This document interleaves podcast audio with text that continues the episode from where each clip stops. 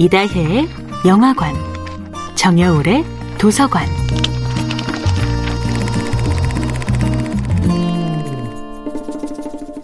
안녕하세요. 여러분과 아름답고 풍요로운 책 이야기를 나누고 있는 작가 정여울입니다. 이번 주에 함께하는 작품은 그림동화 라푼젤입니다.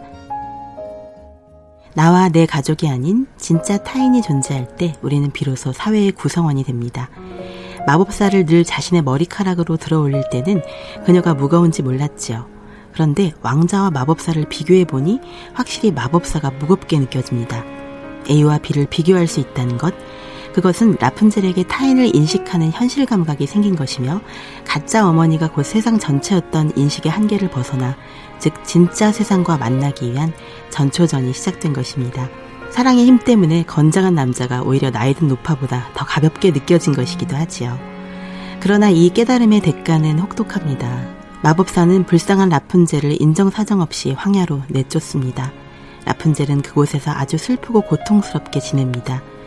라푼젤을 쫓아낸 날 밤 마법사는 가위로 잘라낸 라푼젤의 머리채를 창문 고리에 단단히 붙잡아 맵니다. 왕자는 괴로움에 못 이겨 성 밖으로 추락하여 시력을 잃은 채로 온 세상을 방황합니다. 하지만 이 갓난 신고가 왕자와 라푼젤의 삶에서 매우 중요한 성장의 관문이 되지요. 그들은 사랑의 고통과 함께 사랑의 절실함과 소중함을 깨닫고 어떤 마법도 어떤 권력도 통하지 않는 세계, 오직 현실의 거친 황야에서 살아남는 법을 배웁니다. 그들의 시련이 곧 그들의 성장을 위한 기회였던 것입니다. 그렇게 왕자는 몇 년 동안 비참하게 이리저리 떠돌다가 마침내 황무지에 이르렀습니다. 그곳에서는 라푼젤이 그녀가 낳은 쌍둥이 남매와 함께 비참하게 살고 있었지요. 어디선가 사람의 목소리가 들려왔고 왕자는 아주 귀에 익은 목소리라 그 소리를 따라갔습니다.